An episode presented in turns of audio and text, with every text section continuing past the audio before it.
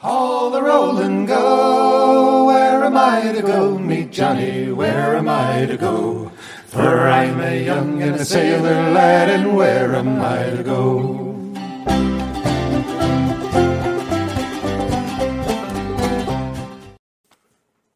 Hello, and welcome to Where Am I to Go podcast. Today, before we start the show, I would like to bring up some business things that have kind of been on my mind so that you can know where to get more Where Am I to Go. First off, I'd like to talk about the Facebook page at Where Am I to Go podcast.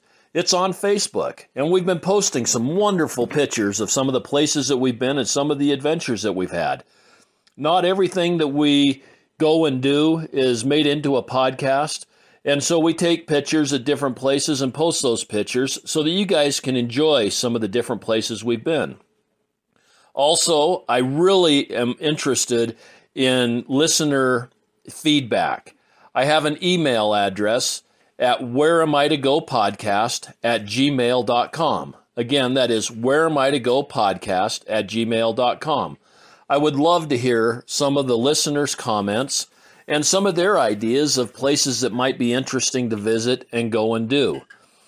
I'm on kind of a limited travel schedule as far as uh, the way that I travel and where I go, but if there's something extremely interesting, I would definitely do my best to build a trip around it.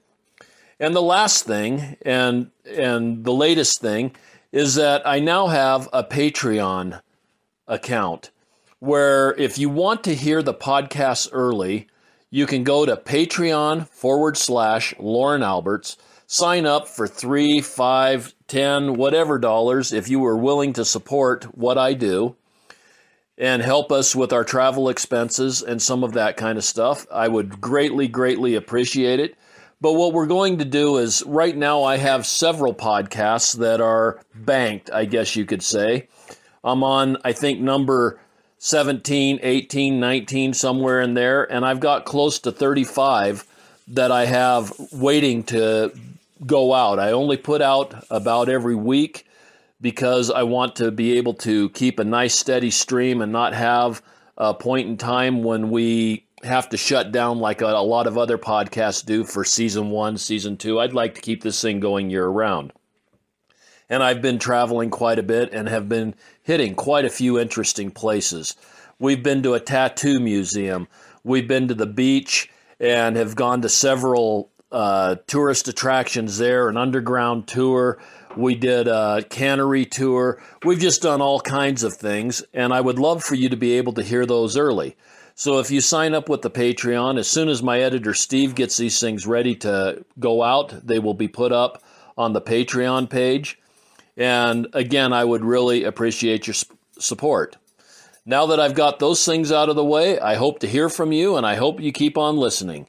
And now, let's get on with the podcast.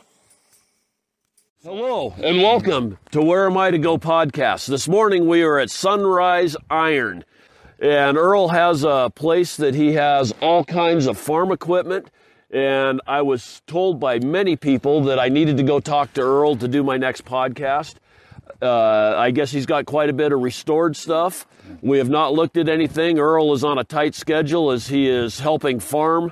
And so this is probably going to be kind of a quick podcast. But uh, Earl, let's take a look at what you've got. And, and on our way, why don't you tell us a little bit about uh, what you do and, and uh, why you're here? My name's Earl McLaughlin, and I moved here to Enterprise, Oregon at about 1973 or 4 after I graduated from college at Gunnison, Colorado and I'm currently raising about 600 acres of dark northern spring wheat. And at 4,000 foot elevation, winters are long, and so in 1983, I just started collecting uh, iron, you know, uh, agriculture-related iron. And along on this ditch bank here, we've got uh, some of my what I call yard art, and there may be something of interest here. Uh, when people come to Sunrise Iron, we usually walk down along here and they point out things, and that's how I learned stuff about this stuff that I didn't grow up with. And the more you know about a piece, the more interesting it gets. Now, is this a compressor like for a milk machine? Yes, it is there, Lauren. Okay. Yeah, I just well, rather recently acquired that a couple weeks ago. And and you've got all kinds of pieces coming down here. Yeah, I do. Just just bits and pieces off of steam engines and You've got a um, forge blower. You've got some wagon wheels. Wheels. You've got an old winch, some plow blades, yeah, tractor seats, the old metal tractor seats, grindstone. uh, a stump puller, uh, part of a reaper, uh, some slickers or rod, real early rod weeders, uh, post drills. What is this? That's a that's a, a pump to pump water. Oh, okay, Yeah. okay. Uh, I've got a thing here to make acetylene. I like pieces of cast. It's got uh, writing on them. It's got the hundred-year-old farm between on them. I got plows that were made in a blacksmith shop. Saw blade was for the Willamette Valley. No, no, this saw blade. This has got to be six foot. Yeah, six foot It's six diameter. foot in diameter. This is a huge saw blade. I got a walk behind road grader that was made in Fort Wayne, Indiana. Still got the tag on it. I got plows that were made in the blacksmithing shops. I got uh, horse-drawn road graders that I got out of the Tri-Cities area up the Snake River by the Ice Harbor Dam. I got a cultivator here. An old horse-drawn cultivator. I got a reaper here that Cyrus McCormick made history in 1831 to develop the concept of a reaper. I've got a real early little grass seed drill here. I've got one of these plows that are stump or rock plows, and the Yamhill County Museum in Yamhill's got one of these, and I got one, and that's by research. That's what they are: stump and rock plows. Go out and That thing's huge. It looks like the old uh, ox-drawn or, Yeah. or horse-drawn plow that the farmer walked behind, but this thing's huge. probably three or four times the size. Yeah. And that would actually pull stumps out of the ground. Yeah, well, yeah. See, you got you got something here to root the rocks out. That'll root rocks out, and this will cut the this will cut roots off. Oh, okay, so you got a blade down there on the Yeah, bottom. blade. You've got your plow blade, and then you've got a, a cross blade that uh, that sticks out on a triangle that, that's sharpened.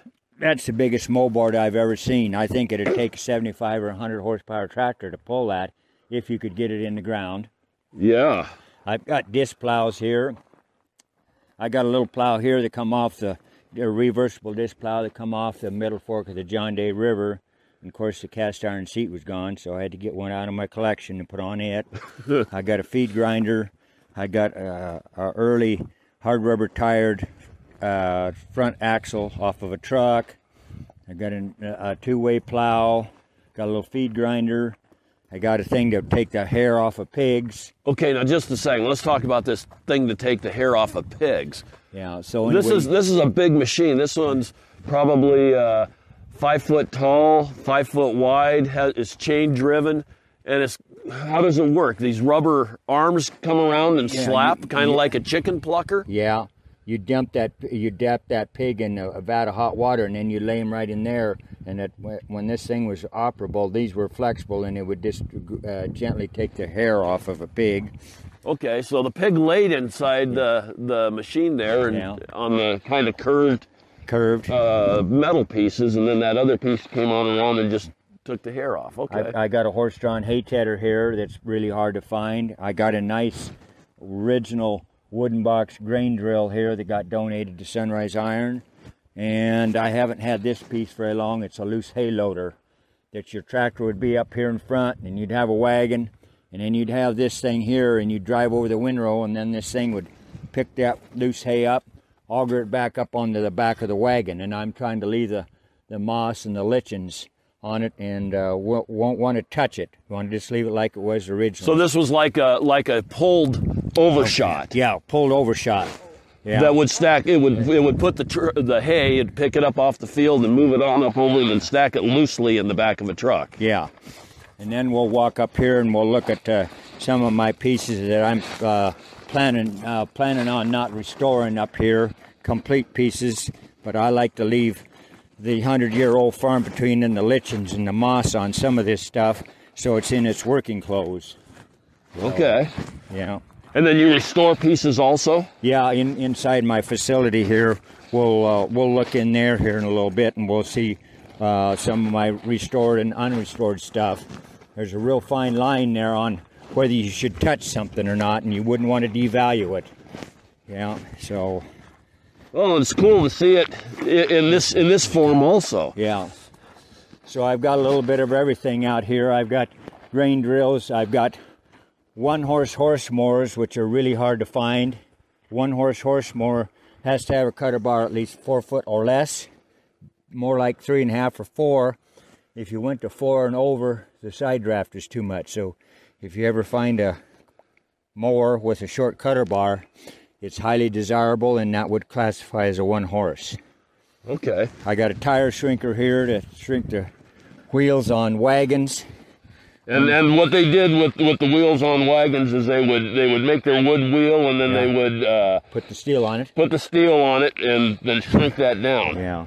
When you run this steel over them rough, rocky roads, the steel would swell and it fell off the fall off the fellows. So you'd heat your wheel up uh, in a forge, and then you'd set it here, and the wheel would set in here just like this, and you'd clamp that in, and then you'd move this thing here, and that moves that turntable, and that would shorten the, the circumference of the radius.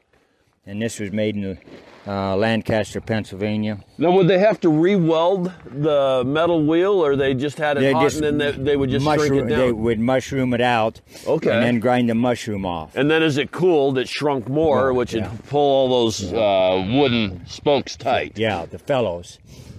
Uh, here's a here's a stationary baler that was made in Ann Arbor, Michigan, and you use a steam engine to run it. I've got a little bit of everything out here. I've got disc plows and bottom plows and feed grinders and uh, dough makers, uh, road graders, uh, homemade, homemade weed sprayers, stationary balers, uh, water wagons, horsepowers. Uh, What's the wooden, uh, round wooden? That's a weed sprayer that come out of Murphy, Idaho to spray weeds in an orchard. And there was a one-cylinder motor and a piston pump on there, but of course that's long gone. But the wood, but the wood barrel's still there. Yeah. Yeah. I've got a piece here that's kind of interesting, and not many people know what it is. It's a dough maker, and it come out of a big dough factory in Portland, Oregon. I've had it about 10 years, and it's got a wooden pulley on it, so that means it's run off of a of line shaft off of a boiler. Okay, so so when you say a line shaft, it's a shaft that goes all the way across the mill Yeah. that has uh, leather straps that, Yeah. that Yeah. come down off of that in order to turn it. Yeah. And it's got the great big uh, paddles. paddle in there. Wow. Yeah. That is really cool. It's got an eagle on the front, Front, says champion, Yeah. Joliet. I got another piece over here that's painted here, that little plow there. The definition of a sulky is a one bottom or two bottom plow that you can set on that's horse drawn. Uh, I bought that plow from an ex partner, J.R. Simplot, and uh, he's an uh, industrialist out of uh, Boise, Idaho. So, and we can just kind of wander around through here. We've got uh, homemade weed sprayers, some more bottom plows, disc plows, uh, water wagons. This water wagon's pretty cool. It's it's steel, it's riveted. And uh, how many gallons do you think that holds? Uh, 200? 400. 400. Yeah, it's a pretty good sized tank. I've got a 15 ton jack here and I got a 60 ton railroad jack. It's got a 6.0 written on it, 60 ton railroad jack. And a couple of fire plugs. I've got something here that I usually point out. It's uh, by research. This is a horsepower or horse sweep, and you'd put a beam in here 10 or 12 foot long, and you'd put two headed draft horses on here. So you'd put eight headed draft horses on here and walk them in a circle. It was it's made in, in uh, Battle Creek, Michigan, and it's the first source of power out on the farm. It was made before internal combustion engines and before steam engines. And this platform here is where the guy stood to control the team. And so it's a horsepower horse sweep to provide power to run a big uh, big sawmill or a big threshing machine. Wow. Now this thing is really cool looking. It's on a base that's Yeah. probably uh, five by ten, five by eight, something Yeah. like that, and it's got this great big round plate on it that has gear notches in it.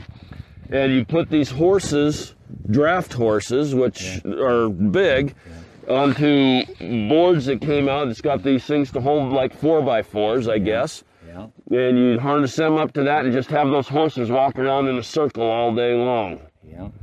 Wow. So anyway, so we That can, is really a neat piece. we can go in here and we can kind of start uh, in uh, looking at some of the stuff that I've got in here. Oh man. So Okay, so this garage is what? 40 by 120? 40 by 240. 40 by 240. Yeah. And it is packed. Yeah. So Absolutely packed. I see. So anyway, yeah, yeah. So anyway, Wow. Yeah. So I guess we're looking at some tractors. We got as we first walk in here, we see a majestic wood stove and a couple of sewing machines. Yeah, well, I've tried to widen my horizons. I started in '83 just collecting tractors, and now I've widened my horizons. I'm into artwork. I'm even into steampunks. Here, Yeah. I've made about 25 or 30 steampunks here in the last month or so. And I put Edison bulbs on there, and some of them I plumb them for air so you can blow the steam whistles or run the gauges. Oh, really? Yeah. And then you hook them up to compressed air, or you hook them up to. Yeah. Yeah, you've got a lamp over here that's a steampunk deal here too. Yeah, see, this one's already. I've already got the Edison bulb on it. Wow. Well, and I'm into making uh, uh, wine tasting tables and uh, mantelpieces, chandeliers, uh, all sorts of artwork. Uh, and you're and you're making these yourself. well, I'm commissioning them. I've got Oh, a friend okay. that's got an eight hundred thousand dollar laser that cuts this stuff for me. Okay, and he's got a picture of a of a wagon train, uh, probably on the Oregon Trail, Trail, with a couple yeah. of oxen and a, uh covered wagon and a couple people walking, and then this wine tasting table that he's got has glass on it. The tabletop is about four foot round, five foot round, and it's got little uh, grape Clumps of grapes that you clumps can, of grapes. Are those steel or are they're, those they're sand casted. sand cast? Okay. And I've got them mounted so you can move them. You can move them laterally or up or down. See, they're Okay. in all different positions. And so you you can see the wine grapes in cast while you're while you're tasting your wine. So, and I ought to, I probably ought to give credit to my wife. Yeah. okay. So, anyway, yeah, it's uh, been difficult. Yeah. Oh yeah, it looks like uh, Yeah. 2016. Yeah, this past fourth fourth uh, anniversary of her passing. Yeah, I just my, I lost my wife in 2015. Ooh, I see. So well, you that- kinda know I, I kind of can relate. Yeah. Everybody takes it differently and, Yeah. and all of that, but uh, I, I, I can I can empathize with you. So anyway, so well, I've got a little bit of everything. Here's a one-row corn planter that come out of a farm off out of, out of Kansas. There's a there's a really nice reaper. Yes. uh, operable. and all of these things are painted up and restored. Yeah. You've got a coffee grinder. Is that what this is? yeah, coffee grinder. Um, And what about this tractor? We've got an advanced straw burner. Yeah, it took me about 25 years to negotiate for this from the family, and the deal was I was supposed to get it presentable, and you, I bit off a pretty good chunk here. I was going to say presentable. This thing is awesome.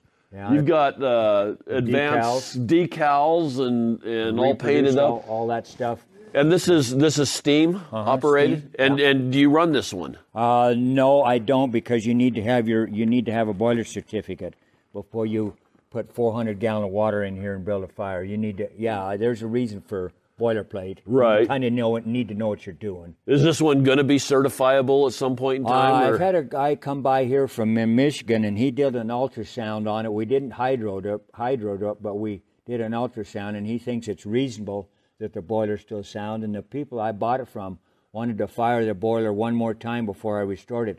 But I says, you know, I'm deep into this process of doing what I said I was going to do, is get this thing presentable. And if you do that, then I kind of got to start over. So I just don't do that. Right. So if the previous owner wanted to f- build a fire in here, that probably tells you he's pretty sure that nobody's going to get killed right. Well, either that or yeah. or blown up. yeah, scalded. Well, and see, I've I've tried to I've tried to get my variety here. I've got eight or ten old wooden washing machines, and I've got old butter, wooden butter churns, and I got the lithographs along on the wall. I've got all this shelf space, so I might as well put something up there. Um, some more butter churns. Um, I got some vacuum cleaners here that most ladies don't know what they are. Them are vacuum. We just went to the Museum of Clean in Pocatello, Idaho. I see. And he's got over 500 of, Of these, these? hand pump pre-electric vacuum. Oh, but not just he's got he's got some that uh, that you stand on that have bellows underneath them. Oh. And you rock back and forth while the old lady was out doing the vacuuming. He's got another one that's in a chair. I see. So you come mm-hmm. home, you sit down and read your newspaper and rock, and it worked the mm-hmm. bellows, and and your wife could be out there vacuuming the floor. So he's one up on me because I haven't got 500. I got three. But three of them still pretty impressive. You just don't see those very often. No. So some old, more old wooden washing machines, butter churns, Some plows. plows, a nice water wagon, a nice original water bag. That's mint, Yes. Oh, yes. mint. That is really cool. Uh, and the grease, the grease bucket to grease the wheels on these old wagons. And what's the, the is this another steam track? Uh, Yeah, and this is this tractor? is a real early one. They hadn't the engineers hadn't figured out how to gear these rear wheels. So this and you had to have 18 or 20 head of draft horses to pull it to the next location because it won't move. No no gearing here to the rear wheels. It's a real early model. so how did they? How did they? Hooked a tongue up there and pinned 15 or 20 head of draft horses on it, moved it, and then you'd belt it up to a thrashing machine. Oh, okay. So it was just so it was just stationary power. Power. That's And this is a case. yeah. That's the reason for the seat up here. You had to set up here and control the team with a tongue. Okay, I need to talk just a little bit about this to describe it to people. We've got a steam engine on big old uh, metal tractor wheels, and there's a seat sitting on the front of this thing so that you could drive horses and pull it with a horse team to the next place. And, And then they would hook it it up, up. to the old Threshing machine. threshing machine, or, or there was there other equipment that it would drive to, or just yeah, the threshing it, machine? It, it'd run a sawmill. Anything that worked bell power, it'd run. So this is like prior to the PTO, the power Right, takeoff. yeah, yeah. This was this is a big old steam power takeoff for running all kinds of farm machinery. Isn't this a neat piece? Yeah, and I see I can I can scan my letters and have them cut in new vinyl so they're exact. Right. This is a 1908 steam Okay. engine. Yeah, and it's got the nice case eagle up there on the smokebox door. And what is this? A corn Yeah, uh, that's a corn sheller. corn sheller? It got donated to Sunrise Iron, and I did a full restoration of it. And those you would put the whole corn cob in once it was dry, turn the wheel, and the corn would come out the backside so you could grind it into cornmeal or Yeah. So anyway, so I've got a little three bottom plow here. I've got a wooden a wooden uh, wheel grain drill over there that's got real nice Kentucky lettering on the back. A little three bottom plow. I've got road plows. In the early days, there's them old pole graders. You had to have road plows to go out and work up a little material because them plows didn't, them graders didn't have no down pressure. So Right. you had to have road plows. And I've got a wooden beam road plow and a metal beam road plow. And see, they're different than agricultural plows. They're more heavy duty okay. for a gnarly environment. And they've got and and they're walk behind. Walk behind. So you had a horse pulling or Yeah. Well, so we can look at. Uh, I've got about 35 steel wheel tractors. They're just, and all of them are in running condition, except the first one up there. The first tractor we come to up there, there's only two of them left in existence, and it's the only tractor that I haven't ran. And what, and what kind of a tractor is it? It's a 1915 model 1023 wheel case, and we can look at it if we don't run out of time here on the way back out of here. Okay. But we're into the tractors. I got real early Farmall regulars, and I got an F20 here. I got some uh, a couple D John Deeres out of the Canadian-sponsored Ag Museum at West Tascan. Uh, I've got a 1917 1020 Titan. I got a F30 Duckbill, first year production of, of the F30s, These tractors are all restored, all painted, and they all run. and they all run. And these are just some of these tractors. The configurations on them are just really, really interesting. I don't even know, like the Titan over here, is just such an interesting looking tractor It's with not the, the- big flywheels and the and the pull, belt pulleys. It's not the oldest tractor that I got it, but it's the crudest. It's the crudest, yeah. So it's got an oiler on it, and it's got a an air washer on it where you fill it with water, and it's speed changer, and it's two cylinder horizontal. Uh, I got a 1530 McCormick Deering early model, uh, 12, uh, 1728 Twin City. this International's a really interesting looking tractor too. This is an uh, n- 816 1917, I think, without looking here. And this one ran on kerosene. Yeah, well, most of my tractors did run on kerosene. Yeah, it's a 1919. Okay. Yeah. Most of these tractors have got dual tanks on them, so you can run them on, start them on gas, switch them over to kerosene. I got a 1836 Hart-Parr, uh, uh, 1527, 1920 cross motor case, Another tractor come out of the Canadian-sponsored Ag Museum at West Tascan. This is an interesting looking tractor too. It's really long. Yeah, I've replaced all the tin work on this tractor. Here, another D John Deere come out of the Canadian-sponsored Ag Museum at West Tascan. I got a English Fordson and a Detroit Fordson. Uh, then we start moving into my trucks and my water wagons and uh, fuel fuel tanks. Um, What year is this international water truck? uh, it's a 1918. And it's got the hard rubber wheels, Yeah, hard, hard rubber. It's a Model F, 1918 Model F Shovel Nose International that come out of Oklahoma. Very interesting looking truck. I try to get the wooden steering wheels and the horns and the lanterns and tail lights and the license plates back on my trucks. It's got a nice oval fuel tank on it. I, we start into my horse drawn equipment. I got potato planters, potato diggers, plows, uh, water wagons. Um, I got a 1918 uh, it, uh, Mack truck, Chain driven. drive. Wow. I've got some uh, Gilpin, three Gilpin plows, uh, lots of cast, a few cast iron seats, some more horse mowers, Bunch of wood pulleys. yeah, uh, cross motor Minneapolis Type A that's hard to find. This is interesting looking too. So 1919 GMC, another wooden spoke, or uh, wooden box grain drill. Uh, I collect tools, steam pressure gauges, steam whistles. yeah. Well, yeah, we got steam whistles and pressure gauges that are. These ones here are huge. They're uh, what, probably 18 inch diameter or so. Yeah, and a big, a big uh, steam whistle come off of a uh, steam-powered ship. Okay. Uh, I'll bet it makes some noise. You hook those up and, and blow them every once in a while just for the fun of it. It'd take a, a huge air compressor to run that sucker. Well, how about that one right there? He's got a bellows in here that stands six foot tall. So anyway, and it's it's it's pretty good shape. It Still got the graphics on them. We got a doorknob collection come out of Victorian houses in upstate New York. I got 435 wrenches that uh, I bought out of a 52 year collection that had all been researched and tagged, so we know what they are. Just a lot of neat old wrenches. Yeah, I've got a. a There's a lot. There's so much stuff in here. It's just unbelievable. drill. Old drill press. Yeah. Uh, Now was that hand crank? Yeah, hand cranked. Wow. Rendered off a line, line shaft. Line shaft. Uh, I've got uh, three 300 pound anvils, uh, some more agricultural plows, sale and sample seed cleaner, stationary upright boilers. Um, That's an old blacksmith blower. blower. Yeah, for Yeah. the old forge. And this one here's got a long handle on it, and, and you pull the handle up and down. This is the last tractor that I've been working on, 1630, uh, 1916.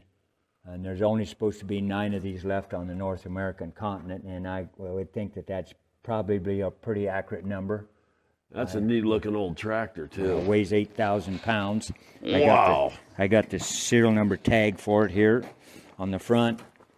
Here's the engine and uh, the 11 feet Detroit oiler that I thought I was never going to find, but I found uh, found it. Justin Click, uh, uh, that uh, restores tractors for the rich and famous, helped me find this. Back, they have their main offices around Champaign, Illinois, to get the parts that were gone off of it. It's amazing you can find parts for, for these old pieces. I got a, a chuck wagon here. I got two freestanding coffee mills that got 33 inch diameter flywheels on them. And those are really big coffee grinders. Uh, got a beet lifter, another wooden washing machine.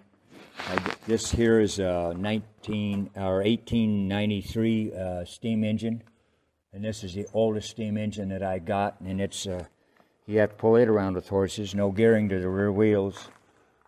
And, and so it was set up again to, to run the harvesters and Yeah. I collect. Wow. Uh, there's 1,100 cast iron seats out there, and I'm a member of the Cast Iron Seat Collectors Association, and so I've got about 92 or 93 cast iron seats. wow. And some more one horse horse mowers, um, pot belly stoves, a little uh, milk, a little goat cart to haul milk uh, in the early days. Haul milk out in this in, in bottles. and it's even got the little reflector on it. Um, uh, Big old hose reel. hose reel to come out of upstate New York, a four person hose reel, a doctor's buggy, uh, a, a truck here is a little giant made by Chicago Pneumatic Tool Company that I did a full restoration on it. It's 1918. Wow. Yeah, and I got some original wagons here, grain wagons that come out of Spokane and Portland, Oregon. Another steam, a stationary steam engine. Um, This is just unbelievable. You, you So- have a nice, nice collection. horse plows. Uh, got a left-handed uh, walking plow. Uh, hard rubber tired John Deere uh, mower. Some more uh, short cutter bar horse mowers, corn stalk cutters, metal busters. Uh, lots of things on the walls for the gals to look at. Um, gals really like them lithographs. Look at the co- look at the colors of all the lithographs that were made before 1900. They're the centerfolds, and I take them out and laminate them up to keep the dirt and the moisture off of From them. the old magazines. yeah, uh huh. Wow. Yeah, and so and I kept cast iron drill ends. Anything that's got cast on it, that's got uh, writing on it, I usually uh, collect it. Uh, I paint my tractors all the original colors as near as I can get, and so uh, And you get all the original stickers, and I mean, Yeah. these things have all the warning stickers on them, and all the the everything. It's yeah. it's all completely decked out. This is just phenomenal. yeah. So anyway, another. And there's so much to see. I mean, I, I think you could walk through here another seven or eight times and still be seeing things. Okay, now what is that? A butter churn? Yeah, rock, rocking butter churn. I bought it for the lithograph. Look at the lithograph. It's it's an Emerson-Brantingham uh, kangaroo. Kangaroo Jiffy. Yeah, and that's something that lithograph on there. Yeah, and this and this and this it it, it has uh, cams on it, Yeah. and so it just rolls Yeah. on around with the cams and shakes your milk and or your cream until the butter Yeah. happens. Yeah. This is a really interesting looking machine. It almost looks like a grasshopper hopping. Yeah. Another one of my mantelpieces that I make. I sell them here at the Sunrise Iron and down at the Oregon Trail Interpretive Center on Flagstaff Hill out of Baker. Up at Okay. the BLM place. Right. Oh, yeah, I've got a binder. I got a real early John Deere up there. I got a spoker flywheel John Deere, and I, I, I might as well say it once. There's stuff in this collection that I don't deserve to own, but it's here, and I'm providing it as good a home as I can possibly provide for it. But I'm not 501c3, so any donations have get brass tags or give the family credit for donating this stuff because I never have claimed to have ever done it by myself. Well, and that's this is phenomenal. And and I guess you're building another building. I heard. I wa- I was I was going to, but the COVID virus uh, messed up on my contractor's friend's life this winter and summer and fall. So hopefully in 2021 I can put a 40 by 140 or 160 foot addition on here, if I can afford it, to get the rest of my collection rounded up. I've got uh, this is just a 40 or 50 percent of my stuff. I've got I've got buildings in other parts of Wallowa County that you can't even walk the aisles, and there's no motorized equipment there. It's all horse-drawn stuff that that I've just restored and don't have room for, and uh, it's just full. So the good Lord has blessed me with a lot of stuff. Well, it must have blessed you with a lot of time because I can't even imagine the amount of time that Oh, you've got book oh, hours. in in this stuff. I mean, this is just phenomenal. Well, yeah, when I got this stuff, it was at, it was worse than basket cases. You think, what are you going to do now? Well, you got to just tackle one problem at a time and and find all the little things and clean it and do the mechanic work and get them to run and make it look presentable and then do the research to find out what colors and get the decals back on them and all them little things and make it look complete. And if somebody's wanting to come here and take a look at your collection, we're winding down. We've we've mm-hmm. taken your 30 minutes. We might end up with another two or three if that's okay. Yeah, that would be just fine because this is a part of my life. You can see I'm dead oh, serious. Oh, you are dead serious. This is this is just unbelievably cool. But if somebody is wanting to see this, are you open at regular hours, or do they Uh, need to yeah, call? All, all they do need, need to do is just rattle my cage, and I'll show up because it's important in my life. okay, Just and what's the me. best way to? Uh, and what's your phone number? Do you mind handing that out, or Yeah, area code 541-263-0755. and they and, can, and I can come here and we can. uh, I'll learn something. because I didn't grow up with this stuff, and the more I know about something, the more interesting it gets. Well, that's yeah, and and the knowledge that you have to have acquired just I mean working these things piece by piece, Piece, has yeah. to has to give you unbelievable amounts of knowledge. And do you patience. machine do you machine parts for these things oh, also? Oh, no, or- I hire. I got a 50-year retiree out of Boeing that machines my parts for me, but he's he's kind of passed away, so I'm kind of hunting for a real machinist. But I got a couple in the wings that helps me make the you know the impossible. Right. 10, 10 places beyond the decimal point type of projects. Well, that's just the yeah the support team you've Yeah, got the support team is Yeah. so important to some of this stuff. some of these pieces around here that I've got brass tags on them that give people credit for helping me to restore this because I, di- I haven't re- I haven't done that by myself either. I've had a lot of help over the years. Well, this is just an unbelievable collection, and and I just I stopped off at the chamber or the information booth there in Joseph, Oregon, and she says, "Well, you need to get a hold of Earl," and I'm going, "Okay, what's?" And she handed me your little card. Usually, what happens is you go out to some of these places, and, and anybody with a dollar or two can go and buy that piece, can't they? And that then it separates from the men from the boys. What happens after you part with your hard-earned money, and you roll it off your truck, and you let the weeds grow up around it? But it separates from the men from the boys because this is ugly work, and it's uh-huh. expensive work, and you teach you patience. If oh. you're in a little bit of a hurry, everything you touch on these antiques that day, you've you've ruined it, you've broke it. So, so I've just taken it to a whole nother level. I went to a lot of places. Oh yeah, they bought a whole bunch of stuff and they rolled it off, and weeds grew up around it, and it's continued to deteriorate. So it tests your intestinal fortitude to take this process through and get them to run. Oh, But I I'm- didn't. That doesn't mean that I uh, fixed everything to new specs. I just spent enough money to to make them run because my pockets are not too deep, and this is a little expensive hobby. It's kind of like uh, jerking me around here a little bit. Well, and, and and this museum is by donation. Yeah, by donation, but I never turn anybody away that don't have the money because I lose because then I, I missed a contact, I missed an association, and I missed giving them a card so they can go home and they can help me find some more stuff because I've been every place that I know where there might be anything at, and so I need help from from people. And I've, I I I canceled my 26th annual show here at Sunrise Iron because of COVID but I still had a show. I says, well, if you show up here, I'm not going to turn you away. We'll still have some fun. So, and that's that's how I get leads and phone numbers to where this stuff is at because this is one big earth. Oh yes. I can't find it all. Yeah. So, yep, I, I love your attitude. I love I love what you've done. This is just phenomenal, and I encourage people. I've been encouraging people because I've always loved Joseph myself. This It's this is a, a this beautiful heaven. area. It With really is. Oh yeah, Holy and the seven devils over there that you can see from my doorstep here, and you know you've got mm-hmm. lakes around mm-hmm. here. It's just like it's, 62 of them. yeah, it's just a it's a mountains. recreational paradise, is what Pretty it much, is. it's heaven. heaven and and I thought it was heaven when I was when I was living in Portland and coming out here hunting when I was in high school. out of Flora. out of Flora, Flora, yep, yeah. and and mm-hmm. you know, I just it's always been kind of a dear place in my heart. Yeah. But I would encourage anybody to come up this direction. If you're driving across Interstate 80, take off from La Grande, come north for the hour and a half. It's well worth your time. Give Earl a call. And if so you got deep pockets somehow or another and you're looking for a place to maybe help a guy out with, with some projects, Earl is a doer. I can see from, from standing in here that Earl has done and uh, he gets things accomplished because I don't, I, I can't imagine accomplishing this in a lifetime. Yeah. Well, I did it since '83, but I'm kind That, of that's still that's and granted you're a little bit older than me, but but it is still a lifetime of work. Pretty much. And you're still farming too. We're, the reason we're on this tight schedule is because you're still mm. farming. still pretending to anyhow. If people say you ever get this farming thing figured out, and I says it's getting complicated, it's like everything else in this world.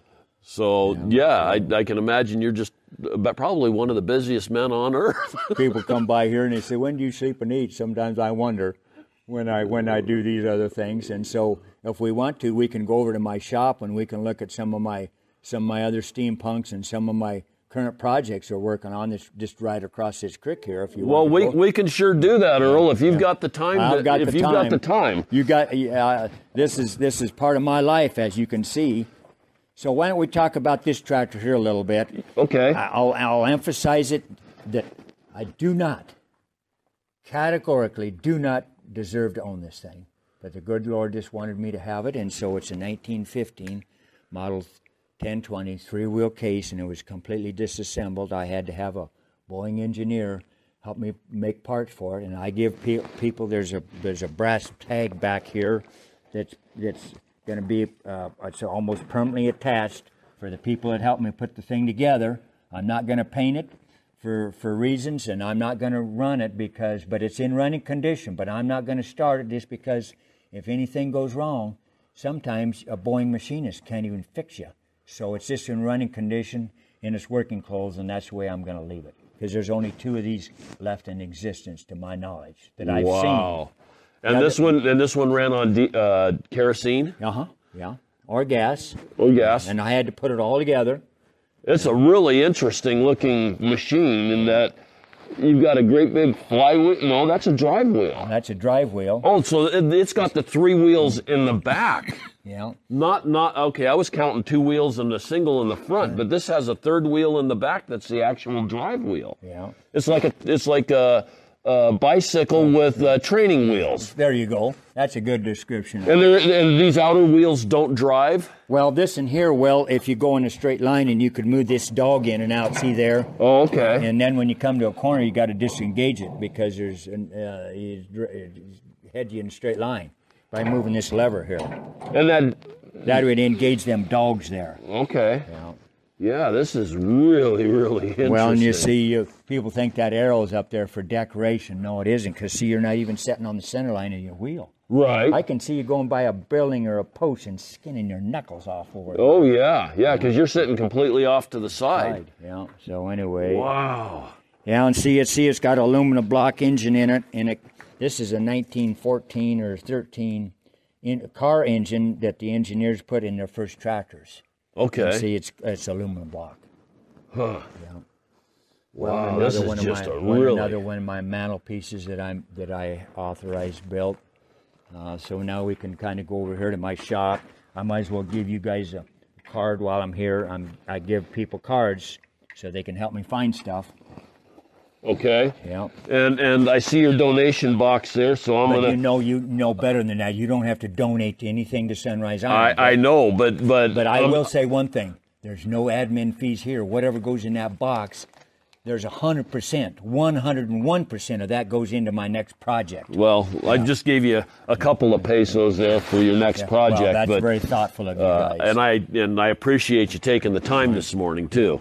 you know. But yeah, with we what you're doing, I can't hardly walk out of here without Yeah, well- without dropping a little bit there in the donation box. well, and that's muchly appreciated.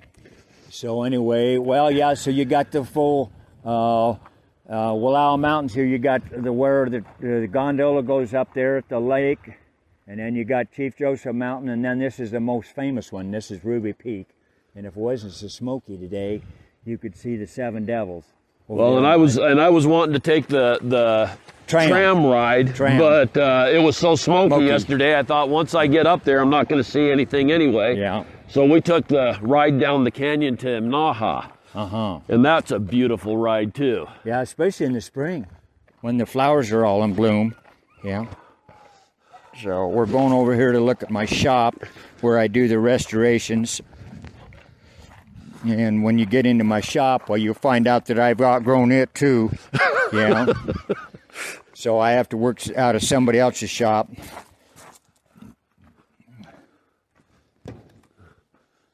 Anyway, these are just oh, projects that wow. are they're in in the process of getting restored. You've got an old Republic This is the farm truck. Yeah, this is the oldest truck I got. It come out of Whitebird, south of Grangeville, 1912 Republic, and I've did a full restoration on it. I don't have it running yet, but I'm not going to have to paint it because it's got a whole bunch of nice yellow paint on it, and it's hard rubber, wooden spoke wheels, and I got the lanterns and the wooden steering wheel and the license plates and the horns and all them kinds of things. Well, I know why you're not going to move it.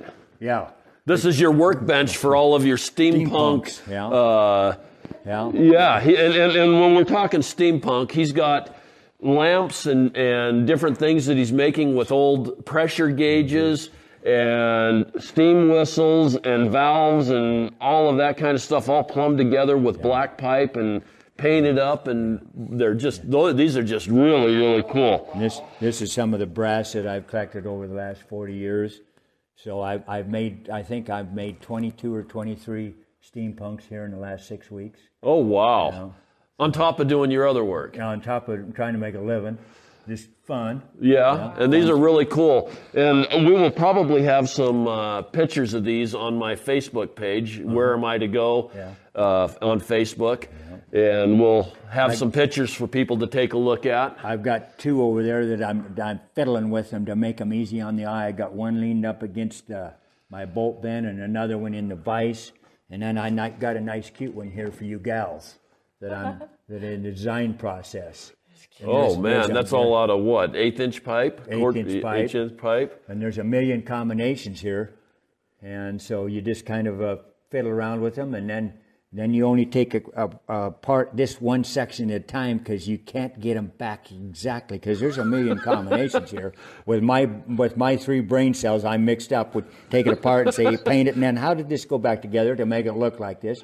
You need to take a picture of it with a smartphone, and I still can't get it together right. so anyway, so Then you've got more seats on your wall in here. You've got one, two, three, yeah, there's did I, three maybe- tractors plus the truck plus two planters. Yeah. So anyway, well, and I'm and I'm in, started into the sewing machines for these gals to look at. I just started getting sewing machines here a couple months ago, and I've got uh, some pretty nice ones. This and here's a really nice one. Yeah, this is. This this- is, is this one here? This is a new Royal Yeah, treadle this- sewing machine. I've got a new thing going on with the Wallowa County Museum. They're going to start give, putting on permanent loan some of their stuff that they don't have room for. But you know, I've got the same problem they do. She kind of mentioned that yesterday. If you wondered where I heard that you were building a new shop, we were talking to Jude yesterday. Jude, yeah, did- Jude. Jude, Jude. She's the one that's responsible for me getting this and this. Jude. Yeah, old Jude. Now, now you talk about a workaholic. She'll she'll put you under the table working.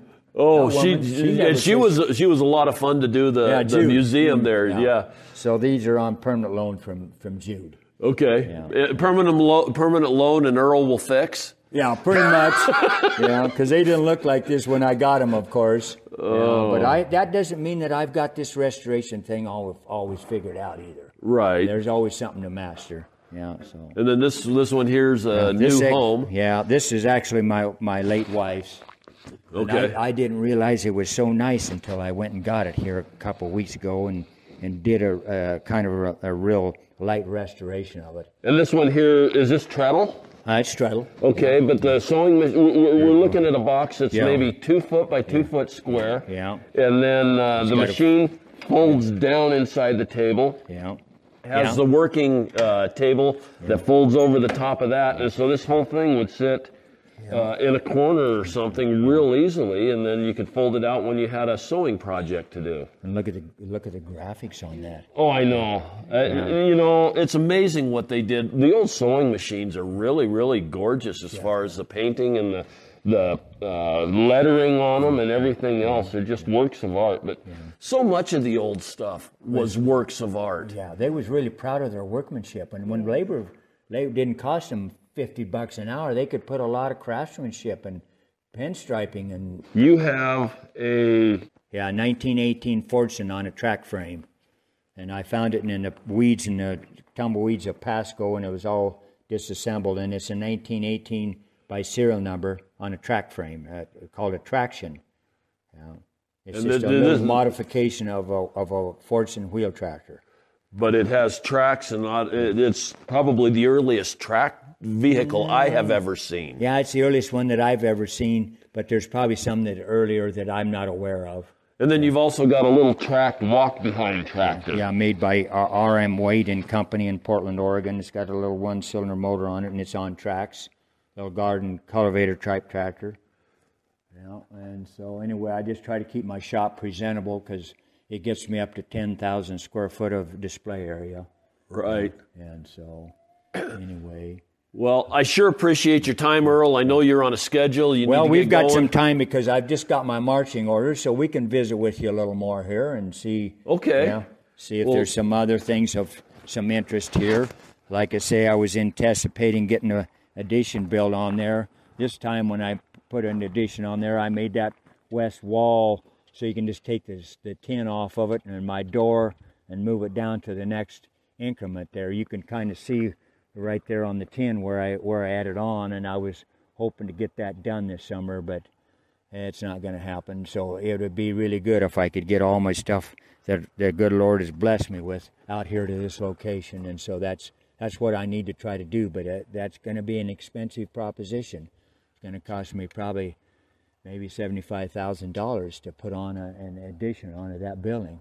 And that's kind of that's kind of inexpensive for adding on a 40 by another 125. Yeah, it could, it could be uh, because it's pole barn. It's Yeah. not steel. Yeah, and you had dirt floor, so you Yeah, don't have a lot of floor. concrete work. But yeah, no no electricity over there, but I got nice light panels over there, so you don't think that you're in some old dark Dernsey barn someplace. no, uh, you were able to see in there very very well. Yeah. So. So anyway, yeah. So I'm continuing to look for stuff, and I just encourage people to go home and try to dig some stuff out for me and give names and phone numbers. And I'm really diplomatic with people. If I see that there's sentimental value, I leave them alone. But you know, there's a real fine line there between showing too much interest in stuff and and uh, and yeah, I've bugged them a little bit too much, and then not showing enough interest, and the family decides to change their mind and and sell it or give it away. Why then uh, they say, well, Earl, you didn't show enough interest. We kind of forgot about you. So there's a real fine line there on how much interest you show in something. right, Yeah. So yeah, yeah. The the, the point of offend and yeah, and, offend. Yeah. and still still show the interest. interest. Yeah. So anyway, so uh, yeah, I, I mentioned that I graduated from uh, Western State College in Gunnison, Colorado, with a degree in economics and uh, another degree in business administration. And it was during the Vietnam War, and that's a pretty good incentive to get in the books and, and apply yourself. And, and I use a lot of my school uh, applications in the farming industry, yeah, because it's getting complicated and it's uh, it's kind of money hungry. You know, Yeah. farming is an expensive industry. They got a really nice museum in Gunnison. I don't know if you've been back down there in the I last several been. years, I haven't but been there in 50 years. Okay, well, I I, was through there maybe five years ago, four years ago, and Yeah. and uh, beautiful museum there. They've got Yeah. lots of cars and a telephone museum. I see. see So at some some- point in time, I want to get back down there and do one of the podcasts there. Yeah, they've got the. They did have the biggest uh, uh, letter in the world there, the big W up on the hill, and that stands for Western State. It's a university now at Okay. Gunnison. Yeah, I, I spent four years there. And that's beautiful country. Yeah, it is by the Blue Mesa Reservoir And the- Crested Butte ski area. Black Canyon, Canyon of the, the Gunnison. Gunnison. Yeah, Yeah. that that was a pretty interesting place. Like I said, that's a that's an area of the country I want to get back, down there. to. Yeah. Well, you'll you'll be back to Gunnison Western State College before I am, so yeah. So I hope you enjoy it. But uh, they put a lot of money in Western State College. There's a lot of people that have been successful in the business world and donate a lot of a lot of money back to my alma mater. Well, that's good. Yeah. Yep. So, Well, anyway. you live in a beautiful, beautiful part of the country. Yeah, well, Again, that's that's the reason we end up here. We I was born in Steamboat Springs, and that's right at the base of the Continental Divide. And we went on a when LTV Aerospace Corporation bought the ski area in 1969. There's a there was a it was a place kind of like Alder Slope, right up to the Continental Divi- base of the Continental Divide there in Steamboat. And one day it wasn't there, and the next day it was. And Dad says it's time to move. Well, you can imagine what a 13-story building looks like in Steamboat Springs, Colorado. The climate's changed. When Dad seen that, he says it's time to move, and we took off on a two-month ordeal. And we on way back home, we just happened to get off the interstate and come up through Enterprise. We got in here at six o'clock one evening, and we looked at these mountains, and it reminded us of home. So by the next day, we had a, uh 120 acre or 200 acre place bought because the good Lord just blessed. It reminded us of home. But you can you can actually raise something here at Steamboat. People say, "What'd you raise at Steamboat?" And I says, "A good crop of snow." right. because of the elevation. We raise Yeah. cows and one cutting of hay, but at 4,000 foot, why, we can raise grain crops here and alfalfa crops and timothy and wheat and barley and alfalfa, mustard and canola and them kinds of things. Well, they got a pretty nice, nice ski resort there at Steamboat now. Yeah, well, yeah, that's that was Ski Town, USA when I was in high school. They trained more Olympic skiers there than any place else. That's probably not true today, but I haven't been back there in 50 years. Yeah. All the roll and go. Okay, well, thank you for your time, meet Earl. Johnny? You know, the world is full of wonder. People need to get out and a sailor explore. lad, and where am I They do. Get outside the box. And I hope everybody listening has an absolutely wonder filled day.